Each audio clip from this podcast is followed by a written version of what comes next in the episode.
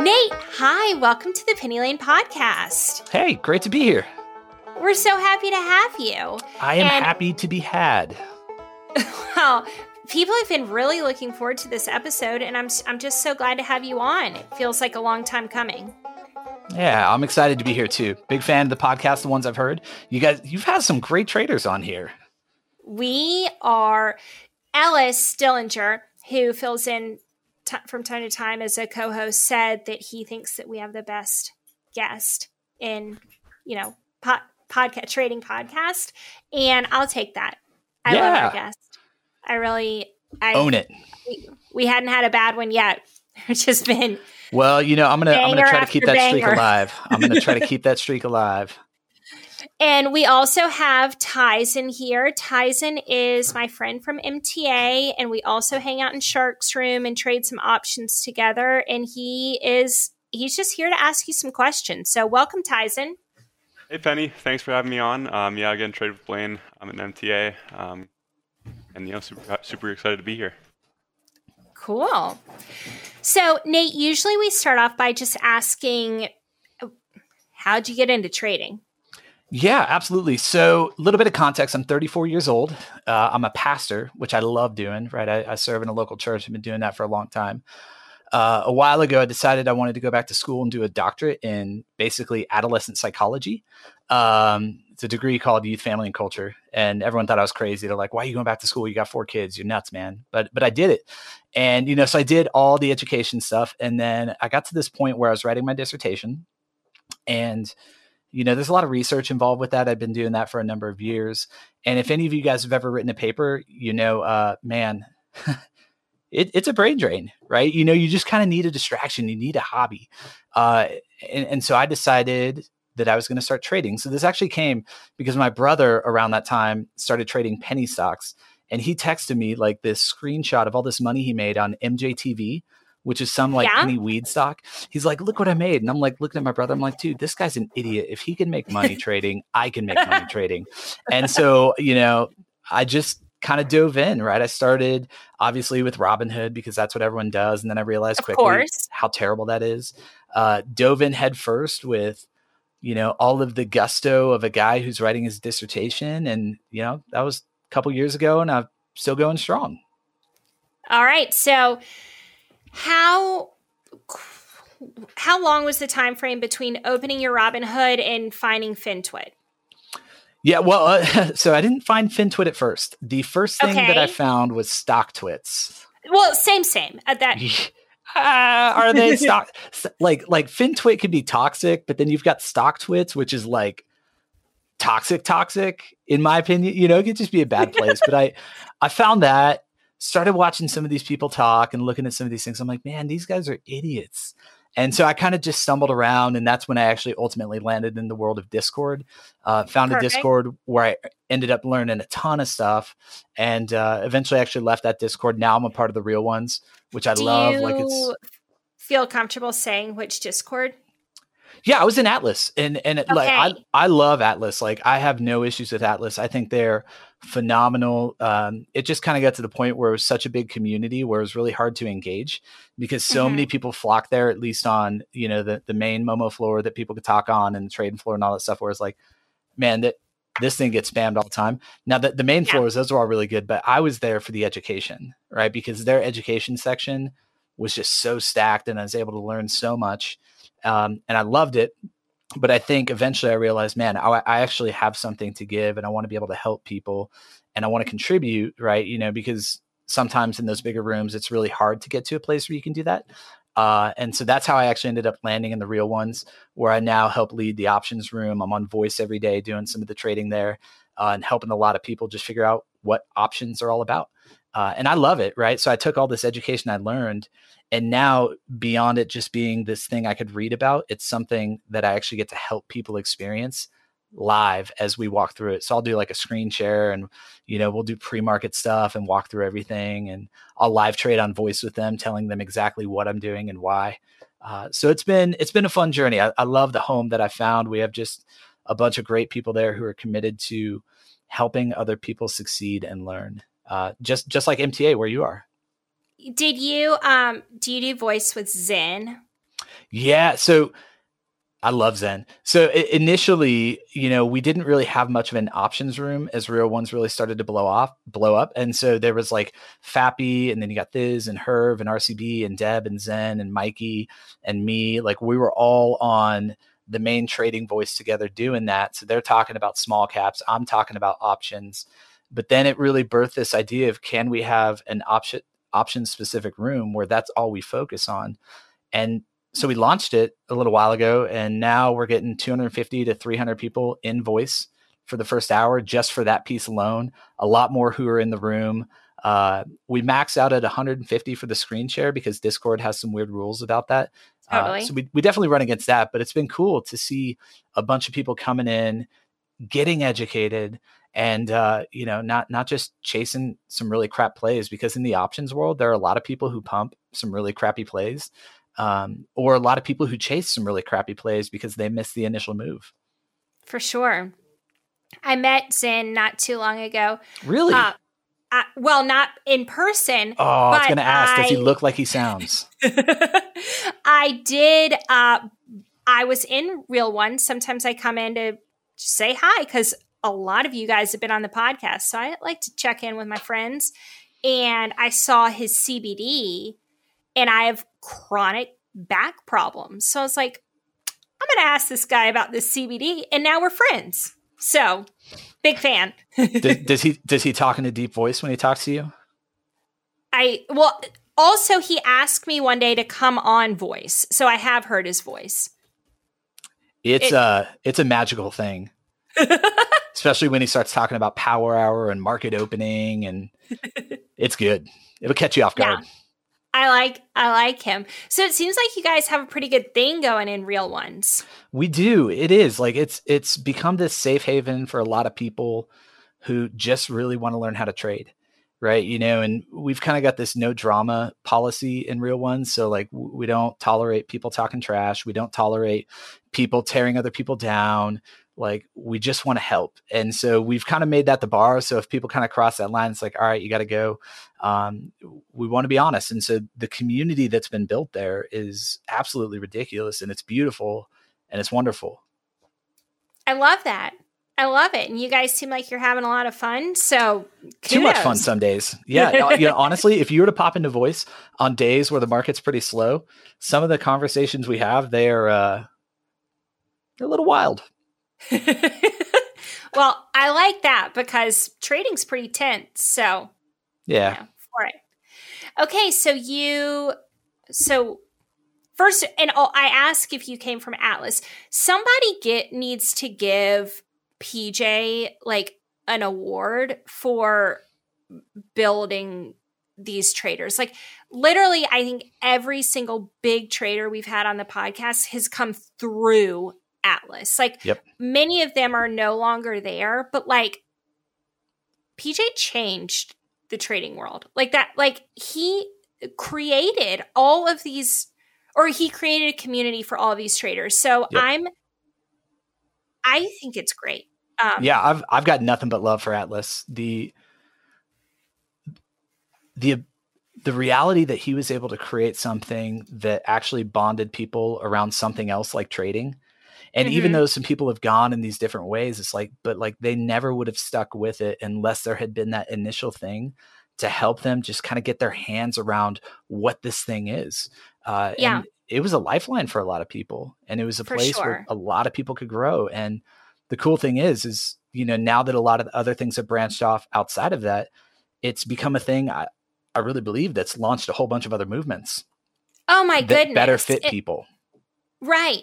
And like one day when there is a documentary about this trading movement that's happening right now, like PJ's going to be the center of that that documentary, I think.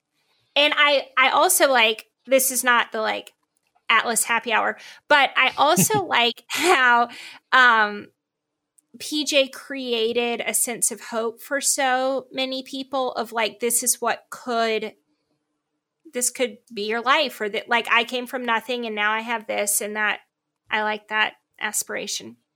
Yeah, you anyway, gotta, you gotta have something to chase after. for sure, for sure.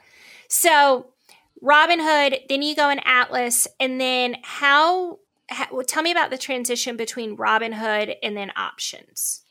Yeah, so I think the big thing is, is I, you know, as I started to get a little more involved in FinTwit, I started to see some of these big gains that people were making.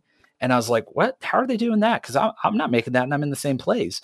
And then obviously you start going down this rabbit hole of options. Um, and for the longest time, I had actually been kind of split. So depending on what the market was doing, maybe I'm playing options, maybe I'm shorting something, maybe I'm going long, maybe it's penny stocks, maybe it's large caps, just kind of trying to go where the momentum was. But something uh-huh. I realized maybe six months to a year ago is that the penny world has changed. Okay, tell right? me like, more about that. So it, it, used to, yeah, absolutely. So with the advent of FinTwit, right, and uh-huh. with accounts now that have four, five hundred thousand followers, three hundred thousand followers, what I've noticed is that these accounts have the ability to literally cause a penny stock to have millions of volume on a single candlestick and to shoot the price up. Mm-hmm. Right now, that's a really beautiful thing if you're in. But the problem is, is that ruins any kind of technical analysis. Yeah. Right. And so what I started to realize is that TA no longer worked in the penny world. Right. So when mm-hmm. you add in social media and what that does to it, when you add in just the algos, which are already stupid and trying to jack with people, I just realized like the penny stocks are not going to be the same. And so okay. that's when I started to go, well, technical analysis, it still works on large caps. Right. right. Understanding patterns and candles and charts and trends. Like there's there's nobody who's going to be able to tweet outside of Elon Musk and to cause a stock to dip 10% if it's like an Apple or a Facebook or something like that. And so yeah. I just kind of made the decision. I think I'm going to switch over and f- focus solely on options because uh-huh. if you can manage your risk, the reward is like 10 times what it would be if you were trading commons. Right. And so that's the transition I made. So that was about six months to a year ago, even though I had been playing options for a while, just because uh-huh. I love the idea of getting a thousand percent runner. Um, uh-huh. But I made this shift because honestly, it's it's it's a whole lot less stressful for me. Mm-hmm. It's just not as insane. It's not as chaotic. Uh, and most days, I'm actually done trading within the first hour, and then I go about my day. So it's That's it's awesome. a lot more fun. Yeah, I don't I don't have to sit there and babysit things anymore. Yeah. Well, it seems like there's a movement of people from penny stocks to option like honestly myself included um Rodessa very mm-hmm. famously did that like I find sometimes I just talk about myself on the podcast. That's like, okay. It's your podcast. I find it so frustrating that I know how to read charts. I know what the charts are supposed to do. I know how to trade. And like sometimes it just doesn't work. And I understand that trading does not always work, but it's like infuriating. And it just does not seem to happen to me on large caps and i don't i don't understand options quite as well but i do understand the options move options are very much correlated to the chart. So if I can read the chart, I can understand what's happening in the options. And like penny stocks make me feel like I cannot read a chart. At like it's maddening. So yeah. and I'm not the only person that feels that way. Uh, obviously. I think a lot of people feel that way right now. I people DM me like multiple times a day of just like, how are you surviving? And I'm like, just barely. Like it it's very, very difficult. And it also, like, I was just singing Atlas's praises and I absolutely meant everything I said, but I lost so much money in Atlas personally that I had to leave and then forget the invite to the Discord. Like it, it was like something that I sh- I'm not allowed to be in that room anymore because I just cannot control myself. Um, but that part, I'm we're just going on a rant. But that part of me feels like I'm playing a rigged game. That when I know the rules, like it, it's just maddening. Yeah. So I understand why people are and if you're above PDT and can get in and out of large caps the same way you can with penny stocks, it just is safer. Well, and even if you're not above like PDT, you could just, you know, go to a cash account and all your options settle the next day. Right? right. So there's so much more flexibility. And, and truth be told, if you're looking at a large cap, I could put in $150, say, for like a Facebook contract that's a little bit out of the money. Now, obviously, that all kind of depends on what it is. But if I were to buy commons, like I couldn't even buy a single Facebook share with that. And yet, right, if Facebook right. moves up two dollars, it's like, well, then suddenly I've just gained hundred percent of my investment. Whereas if I had one share, it's like, cool, I gained two bucks. You know two what I mean? So it's yeah. The the reward is just so much greater than any of the amount of risk you're taking if you could actually have a discipline plan and stick to it which again is what most traders don't know how to do. Most traders don't know about when you're supposed to enter a play. They don't know about when you're supposed to exit a play. They look at a play that's already going and go, "Oh, I'm going to hop in that." Now, every once in a while, when you get like a LCID move, you're like, "Okay, cool. Like this is great." But yeah, people who bought up near 48, they ain't feeling so great right now because that thing reversed hard on them, you know, and so they're down yeah. like 75% of their money. God, LCID was good today. Saved me. Big yeah, fan. Big fan I'm of LCID today. I'm a little frustrated because I, I scalped those about a week and a mm-hmm. half ago, and I had 27 calls, and I'm sitting there going like, man, those would have been worth so much more, but that is what it is, right? I mean, like yesterday, I had a bunch of spy puts when spy was up top, and I set my stop loss because I was like, dude, spy's gonna die, it's gonna die. But then it had this spike, it stopped me out, and then spy dropped like four dollars. I was so frustrated can't stupid stupid question alert. How does one set a stop loss on an option? Uh, well, so I use a trade ladder on uh, TOS. So I set it around what I think the option price is going to be with a key okay. level. So I'd okay. never do percentage losses. I just go, okay, so if I'm looking at some of the Greeks here, uh, man, you know, if this thing spikes up 15 cents, uh, this thing's probably going to drop down like five cents. And mm-hmm. so it, there's a little bit of guesswork. A part of it happens sure. when you just do it long enough. But like if I bought a contract, say for 50 cents, I might set my stop loss around 35 cents. Okay. So I'm I have a cash Webull account that I do my options in because mm-hmm. it settles the next day or whatever. But all my day trading I do in Thinkorswim. And I'm thinking about just doing it all and th- like I know how to use the ladder. I know how to trade in Thinkorswim and I'm like, what am I doing? Like, I could just. So I, I'll send you uh, my layout for Thinkorswim if you want after this. Sure. I, so I, I kind of create my watch list the night before with all the plays I'm looking at. I'm sure you're going to ask about that. And then I identify all the contracts that I I want with my key levels, and I put those into uh-huh. a watch list. And I have that watch list linked to my active trade ladder over here.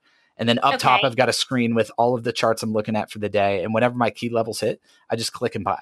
Right. The trade ladder makes all the difference, right? With with Webull, you've got to go in, you've got to type it. It's so frustrating. So Webull, like I I do my Roth IRA there. And so I'll trade a lot of stuff like in swing stuff in there. Um, uh-huh. but in terms of active trading, day trading, I always do it through TOS. Now, they have more expensive fees, right? You can talk them down to 50 cents, which is where I got them right now. Some people tell me 35 and I'm like, I, I don't, they told me there's no way. Um, and I trade a lot of contracts. Um, but for me, it's worth it to pay that extra fee to be able to get the contracts uh, in uh-huh. commission. So it's about a dollar a contract when you consider both ways because the execution is so much cleaner and I can get around it so much faster. So I say, hey, if I trade 100 contracts in a day, I will gladly pay 100 bucks if it means I make, you know, say $10,000, then trade in Webull for free and maybe only make like 8,000 because the execution was poor. Why does it take so long? Why does it take so long? It's we Webull is a great introductory trading platform and it is really phenomenal and I think in years they're probably going to make it a whole lot better. But TOS mm-hmm. has just been around so much longer and their charting and just the availability of information and studies that you have there um, you just you can't really compete with that. But I wish their commissions were a little bit cheaper. I really do. Yeah. Yep. Tyson, you're on here. Yeah. We have not let you say anything. Do you no have anything you want to say or ask? No, definitely. I mean, um, so, you know, great conversation um, with that. But, you know, as somebody who is learning options as well, I'm sure there's, that, you know, a lot of people that are listening that they have no idea, you know, where to start with options. So, you know, me being one of them, honestly, and you know, trying to learn, um, maybe some technical questions about kind of trading them. Um, so, first thing that I would want to know is kind of whenever you select your strike, um, kind of are you looking at closer to in the money, in the money, um, or kind of how are you picking your strike whenever yeah. you're you know entering an options trade? I'm sure there's a lot of people that are curious that have no Absolutely. idea about options. So honestly, a big part of that all really kind of depends on what day it is, right? So on a Monday, Tuesday, Wednesday, I'm going to pick something that's maybe just out of the money. And the reason I do that is it gives me a little bit more time and there's not as much theta decay trying to kill the thing.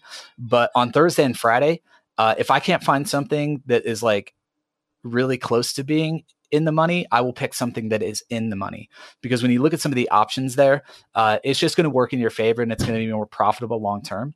Um, so, do, do, you want me to explain how I find the things I look at too? Because that's actually Very really much. helpful, especially for beginner traders.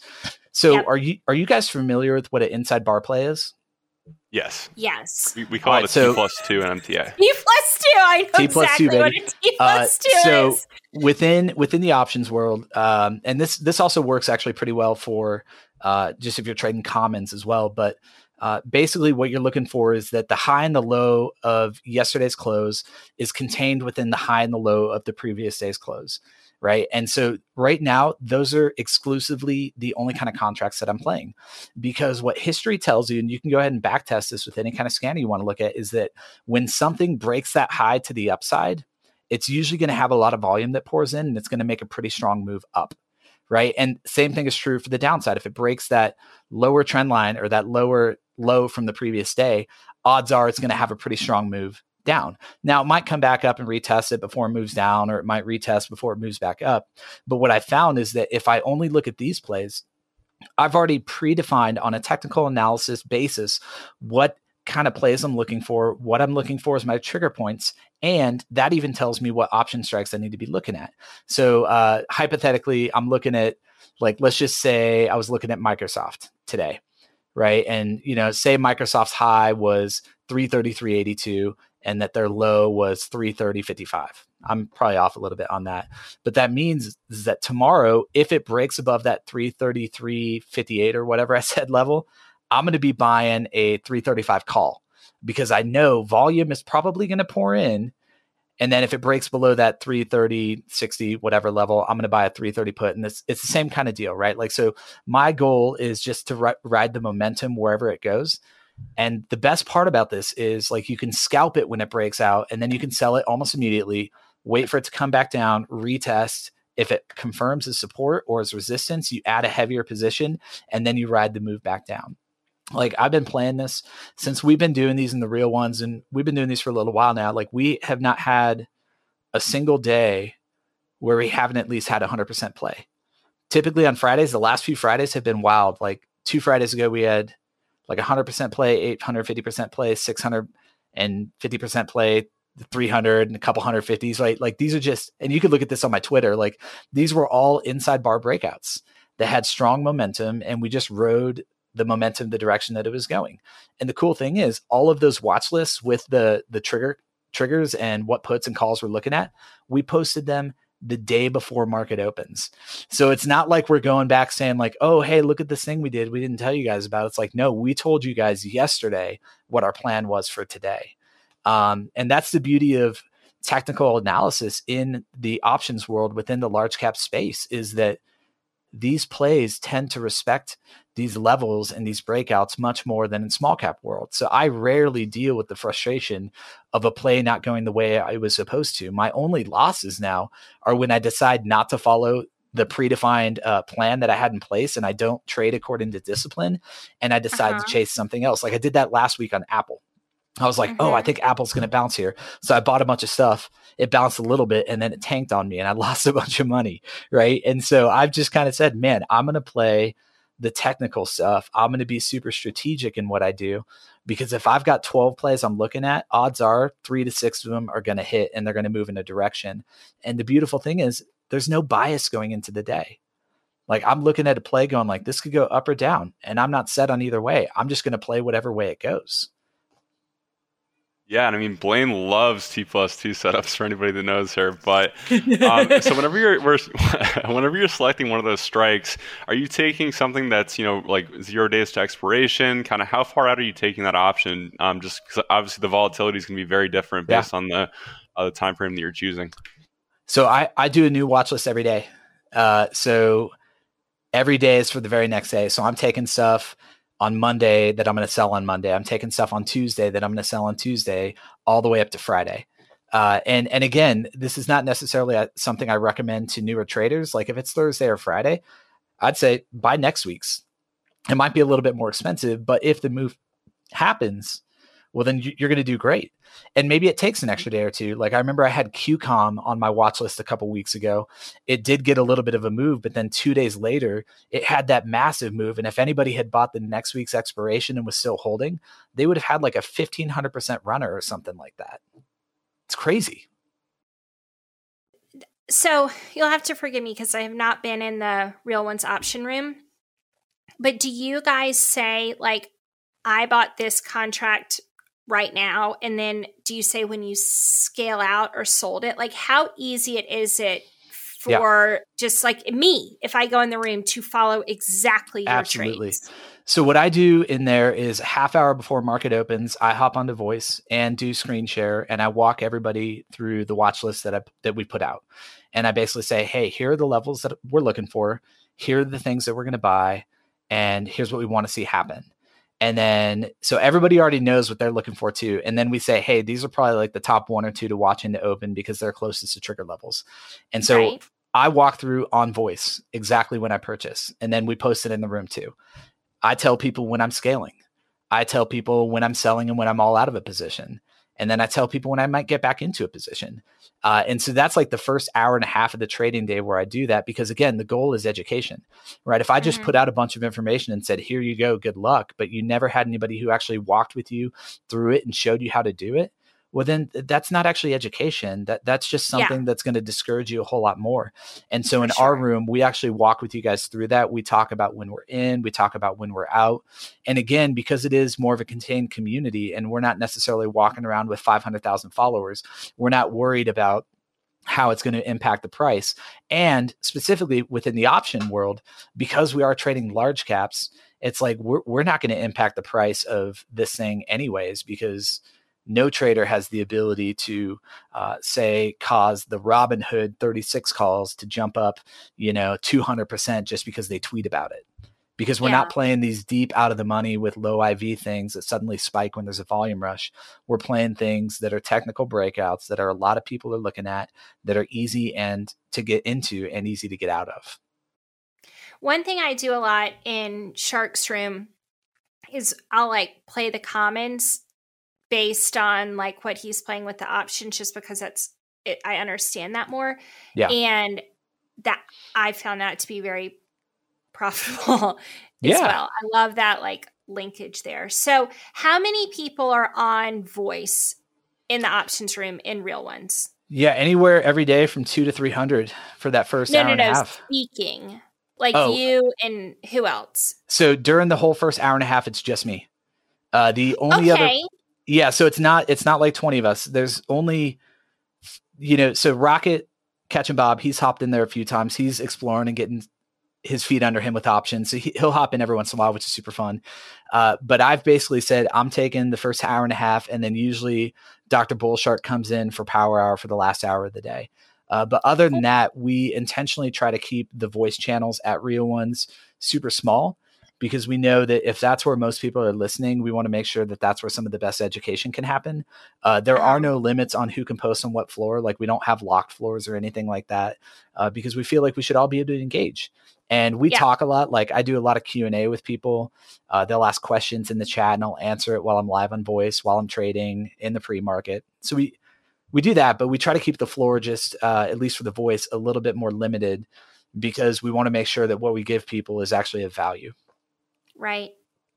I like that. It's like helpful. I, yeah, for sure. And then people are learning how you trade. And like that mm-hmm. is beneficial. but you're exactly right. Just giving someone a watch list with levels is like find your own way and like that that's just gonna that's gonna be a little bit harder, I think. Yeah, and, and with it too, right? You know, so we're kind of going through these things where we're trying to teach different strategies to people uh, because there's no one size fits all for options. Like you could be a Momo trader, you could be a technical breakout trader, and there are times where we're like, hey, this could actually be a really good trade, and we might put it on the watch list and tell people, okay, so this is what we're looking for. We want to dip buy on the flush, and then we want to sell on the next pop right? So we'll do all of these things as well. But the main bread and butter of what we do, at least for this season, is that technical breakout because it is one mm-hmm. of the mm-hmm. most consistent and profitable plays. And so the, the way I talk to people, because people ask me all the time, like, well, why aren't you teaching more? And I'm like, well, you kind of got to learn to walk before you learn to break dance. Right. And so when I look at these big, crazy runners that people do on Momo, like LCID, it's like, well, that's breakdancing, right? That's that's pretty crazy. You you got to have some experience to be able to play that stuff and play it well, and you've got to have some risk tolerance and know what you're doing without getting faked out um, just by some of the different moves that it has. And so we're trying to teach people a baseline to be profitable, and then we can teach them some of the other stuff to do as well. Really cool. Tyson, you got anything? Yeah, I was going to ask too. One thing about the options is uh, Shark always says that you really want to trade an option that, has a ton of, ton of liquidity.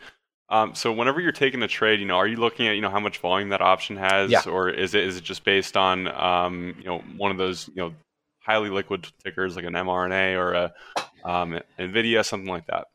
Yeah, so I, am always looking at uh, liquidity of the options. So in the scanner I have for my you know my inside bar plays. I've got a couple custom filters that i put on there and one of them is actually limited to the amount of contracts that were traded on the previous day and so i will not even consider a uh, a play that has not traded at least a thousand contracts on the day because i know like all right like if there's a thousand being traded at least there's some eyes on it there's some stuff going on i can get down with that but if uh you know if if there's not like I, I don't want to go into a play where I just get hosed, where I buy a bunch of contracts and then there's nobody who actually wants to buy them back from me. Like that's just I have no interest in that. I want something that I can get in and, and out of when I need to. Awesome. Have you found that teaching other people has helped your trading? I think it has. And it, it's not that I'm learning a lot as I help other people. I think it's more I'm being reminded of things that maybe I thought I was beyond. Right? Because that's that's yeah. sometimes what happens when you when you trade. Like a great example. You're you're a 16 year old kid and you learn to drive a car you know all the laws, you know how to pay attention, you know, like, oh, I got to look in my mirror, I got to turn the blinker on for the, you know, you do all this stuff. But as you get older, you're like, ah, I'm good. I don't got to pay attention to that stuff. right. And it's like, well, that's all great until the cop pulls you over because you didn't put your blinker on to change lanes. You know what I mean? Yeah. And so for me, uh, being able to teach people, one, it refines some of the things that I believe and some of the best strategies that I found and makes me go like, oh yeah, that was really good. Why did I stop doing that? Um, yeah. But then it just reminds me like, man, I, I need to always be learning and reminding myself of this stuff. Like I don't ascribe to the idea that you have to learn everything that's out there because I think sometimes that's actually not helpful because no. then you get analysis paralysis from information. But if you could become the master of a few things, right? And Rodessa, he talks about this all the time. Like, hey, like I pick a strategy and learn that strategy and become really good at it and only trade that thing. It's like, well, yeah, yeah, because then you're actually successful. Yeah, I um my I would probably say that Real Simple Ariel has helped me. Yep. M- maybe more than anyone. Like I owe that guy. I just I love him. He's been incredible. And he hops he, around. He's in. He's in real ones too. He yes. He he's a go. He's an enigma. He's every like he's he's around everywhere and nowhere. Yes, yes. Um, but he I was really struggling and he was like, well, we need to get on the phone. And I was like, I don't know if I want to like do all that. And he spent two, maybe two and a half hours walking me through his strategy like I was a child and like kept repeating things to me in a way that I re- I hear him in my head. Like he's very big on like you want a bullish chart, you want higher lows. If you don't have higher lows, that's not something that's tradable. Like is and it was such a compact beautiful way to explain to someone how to trade. And then I've I've sent people to him since then, right? And I'm like, I can't say your strat like you need to tell me I can't do it. And he says that teaches teaching other people reinforces his good habits. Yep. Which is so just beautiful to me that like he has his strategy, he knows his strategy works and he never like misses an opportunity to reinforce those rules, which reminds me so much of like what you just said. Yeah, well and, and beyond that, like I think when we teach other people, it also makes us accountable. Mm-hmm. You know, mm-hmm. like I had that in in the real ones last week where I was like, "Hey guys, I totally broke my own rules. I'm an idiot." But this is why we don't break rules. Right? Because yeah, yeah like maybe 2 out of 10 times you get lucky and you make bank, but the other 8 you're like eating crow. Yep. Yep. Yep. Yeah, and I think trading is it's so unique in the fact that you can literally get, pick yourself up back up the next day and mm-hmm. you know, it's it's one of the only things where you can you know completely reset the next day and then have the best day that you've ever had i mean you know blaine for example you know i think that you had your your worst day right and then you bounced back the very next day and then doubled not only what you lost but you know you had your best day ever so you know I, I think that like everybody says you know trading is so mental that you know if you're able to just you know wipe away those losses you know the next day and you know stick to those rules and just you know pick yourself back up i mean it's it really is, you know, one of those things that, um, you know, one of the most unique things in that aspect to me, at least. Yeah, and, sure. and that actually reminds me, like people people always ask me, like, what's the most important thing for a trader to do, kind of with the mental game as they come to it, right? Because like trading, there, there's a lot of stress here, right? There's a lot of people. This is their only job. It's their only source of income. They want financial freedom, and then there's other people who just want houses and cars and all that kind of stuff, which is fine. Right? There's nothing wrong with that. Um, but what I tell people is like, man, if you want to have good psychological mastery of yourself, you've got to be living for something bigger than money. Right. And that sounds really crazy for a trader to say that, but like, man, at the end of the day, money will not make you happy. Right. It doesn't matter how, like, they've done studies, $80,000 a year is like the max amount of happiness you can get from money. Right. Yeah. You, you got a dude like Warren Buffett, or not Warren Buffett, I'm sorry. Um, who's the steel guy back in the day? Um, Rockefeller? Oh, Rockefeller. Uh, yeah. Yeah, yeah, yeah. It's Rockefeller. yeah, yeah. Towards the end of his life, God. somebody somebody asked him, How much is enough money? And he goes, Just a little bit more. Right. So like money trading, it's this thing that that's this insatiable appetite. And so what I tell people is like, hey man, if if you want to stay centered and grounded on your good days and on your bad days, figure out your why. Why are you doing this? What are you living for? What are you hoping to achieve that's bigger than a thing, right? Is there something you want to give to? Is there a family you want to provide for? Because if you can stay grounded in who you are outside of trading, it actually allows you to approach this and to be like, hey, I am a person who trades. I am not a trader, right? Like trading is not a thing that defines me because if it is, well, then our health, our happiness, our joy, it's all tied into whether or not we did good in the market today.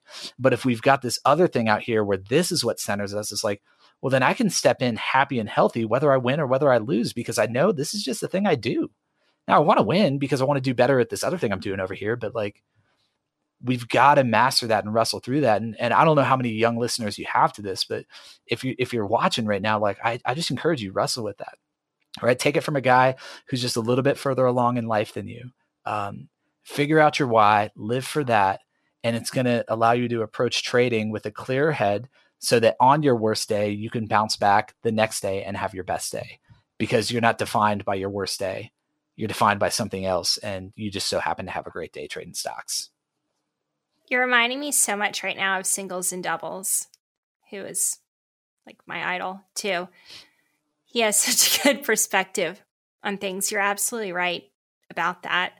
Um, and I, that is that is it. That is like the secret. Every everyone's out there thinking the next course they take, Discord they join, person they pay to help them is going to be it. And like you're never going to find the answer in that stuff. Yeah, and and that's not to say that that stuff's not helpful because it really For is. For sure. But For sure. You you've got to have that deeper thing. And like when I look at people who are successful in trading long term, they've all found it. And when I look at the people who are struggling and struggling and like depressed because of the losses, they're the ones who haven't. because they think trading is the end goal when mm-hmm. really trading is just a tool. Mm-hmm.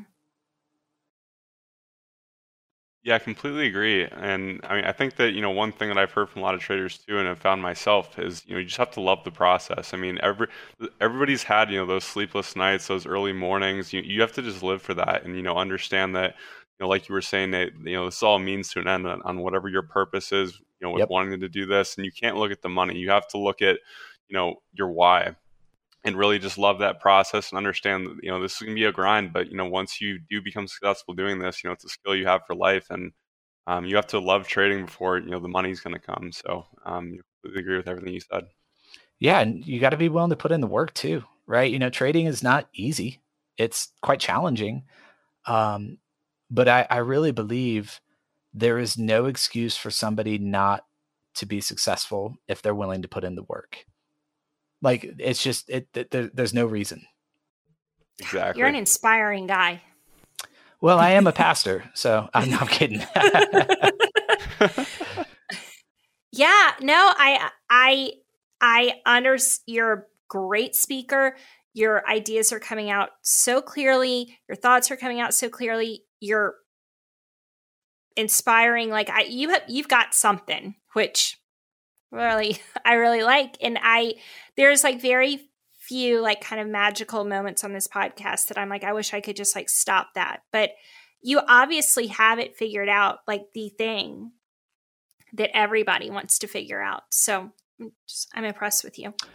Well, and, and I'll, I'll tell you guys, like, you know, just a little backstory. Like, I, a part of that has to do, like, I had a really rough childhood, right? You know, my mom got sick and passed as a kid. My dad took off, grew up with an aunt and an uncle, you know, and so, like, I, I've seen what the other side of life is like.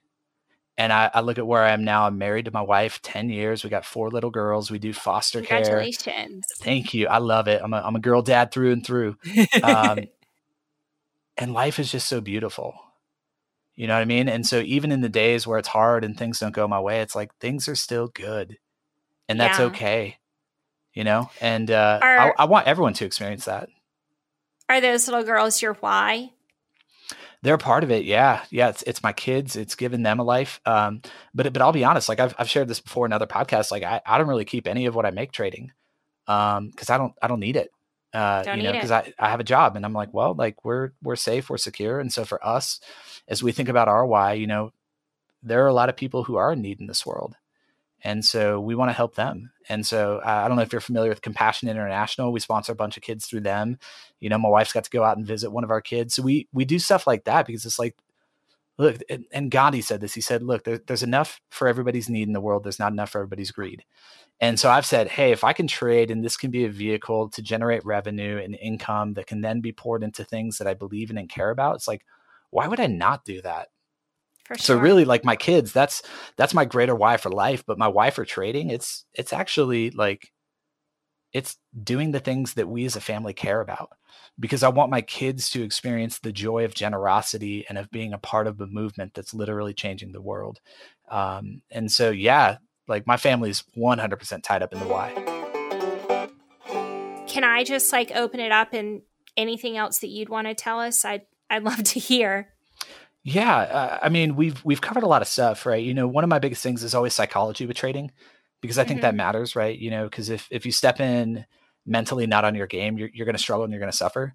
Um, but but I think, you know, because we don't have enough time to go into all the details. Maybe we can do another podcast sometime to talk I'd about that please. stuff. That yeah, would be no, awesome. You've got to come back. You've got to um, come back. But man, I I would just say this: like I I have talked to so many traders in recent history, and I'm talking like last several days, last several weeks who are struggling right? Mm-hmm. They're just getting absolutely toasted by this market. And I would just say this to you guys like, hang in there, right? Don't give up because it's not over until you quit, right? I promise you, if you're willing to put the right amount of work in, if you're willing to be disciplined, and by disciplined, I mean this like, don't try to get rich overnight if you're willing to develop a system and a plan and a strategy and say like okay like i am going to figure this out and if you can surround yourself with great people mta phenomenal discord real ones phenomenal discord there's some great edu stuff out there with people who want to help you surround yourself with the right people and get on the right path because I believe once you are on that right path, you will be successful. Uh, and so, yeah, I just, I don't know. Like, I just feel I'm supposed to say that right now because I've got to imagine that people who are listening to a podcast on trading are people who want to be better at trading. And typically, the people who want to be better are the people who are really struggling right now. And so, you guys have got this. Like, I promise you, you will get there. It's going to be okay. Tomorrow's a new day and you can be successful. All right. So, put all the losses aside, let them go, and get after it. That's amazing. um, thank, thanks for saying that. I feel like that was for you. uh, we, uh, my um son is dyslexic, and we have just been having like such hard time trying to figure out how to get him everything he needs, and it was just hard. Yeah. It's just hard to have that amount of pressure on me every day and try to be good and follow rules and try not to make money quickly. It is just hard. Yeah. But everybody has I mean, we're so lucky he's not sick. He's he's fine and we're going to be able to get him the help, but um it's hard. When and I would say this to to you, Penny, and to everybody else listening. On those days where it is hard, it's okay to be human. Right. I think we forget that sometimes. We uphold this perfection this ideal of perfection for ourselves. And we say, I've got to do it. And it's like, well, it's okay to mess up sometimes. Right? Because that's that's just a part of being human. It's it's what do we do after we do? right? So perfection is never the goal, progress is. And so tomorrow, are we one step further than we were today? That's great. And if not, if we took a step back, cool, let's take two steps today. As long as we're moving somewhere, we're going somewhere. You know, I'm just like not very kind to myself when I don't do well. I think I expect a lot of myself. And uh, I think it's hard to, like, I I mean, Tyson was just saying I was on like the best streak of my life. Like I was doing so good. And then not doing good after doing good for a long time is it's just very, very easy to beat yourself up for that, yeah. especially when you need the money. Like, I, what I mean, I like need to make money doing this, not just screwing around because it's fun. Like, and the, everybody feels like that. And that's totally okay.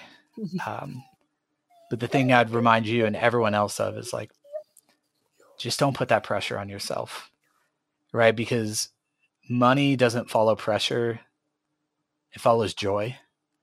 And maybe there's times where it's like, hey, I just need to step back for a day or two. And that's okay. Just to recenter and be like, hey, why am I doing this again?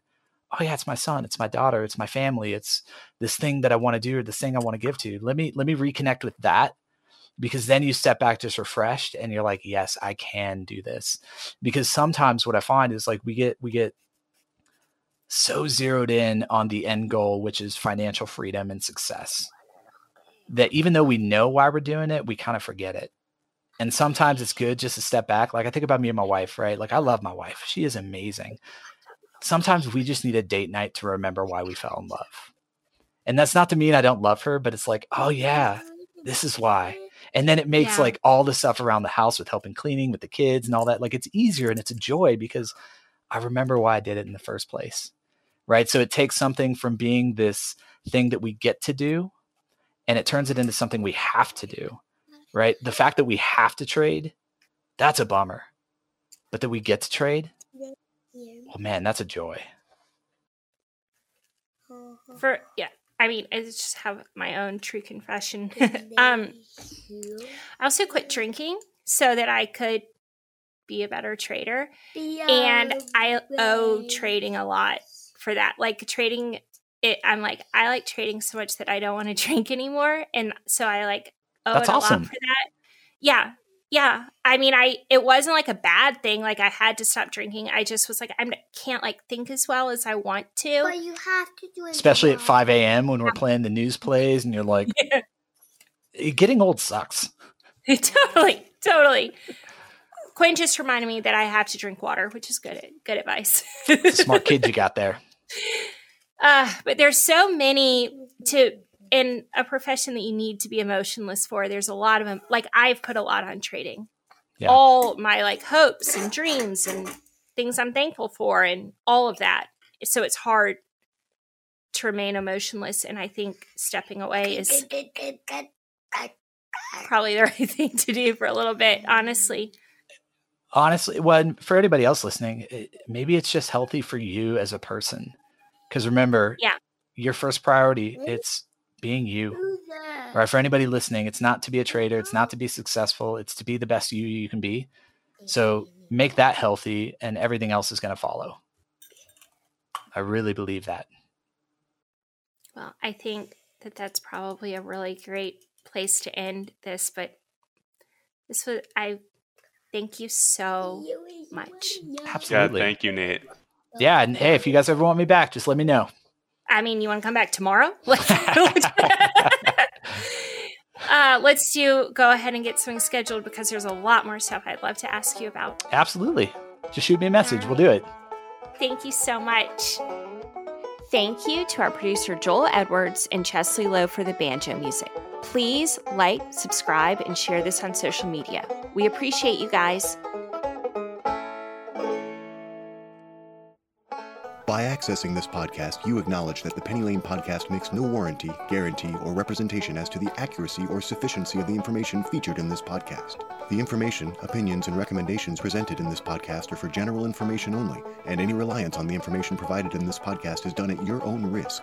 This podcast should not be considered professional or financial advice. Unless specifically stated otherwise, the Penny Lane podcast does not endorse, approve, recommend, or certify any information, product, process, service, or organization presented or mentioned in this podcast, and information from this podcast should not be referenced in any way to imply such approval or endorsement. The third party materials or content of any third party site referenced in this podcast do not necessarily reflect the opinions, standards, or policies of the Penny Lane podcast. The Penny Lane podcast assumes no responsibility or liability for the accuracy or completeness of the content contained in third party materials or on third party sites referenced in this podcast or the compliance with applicable laws of such materials and or links referenced herein.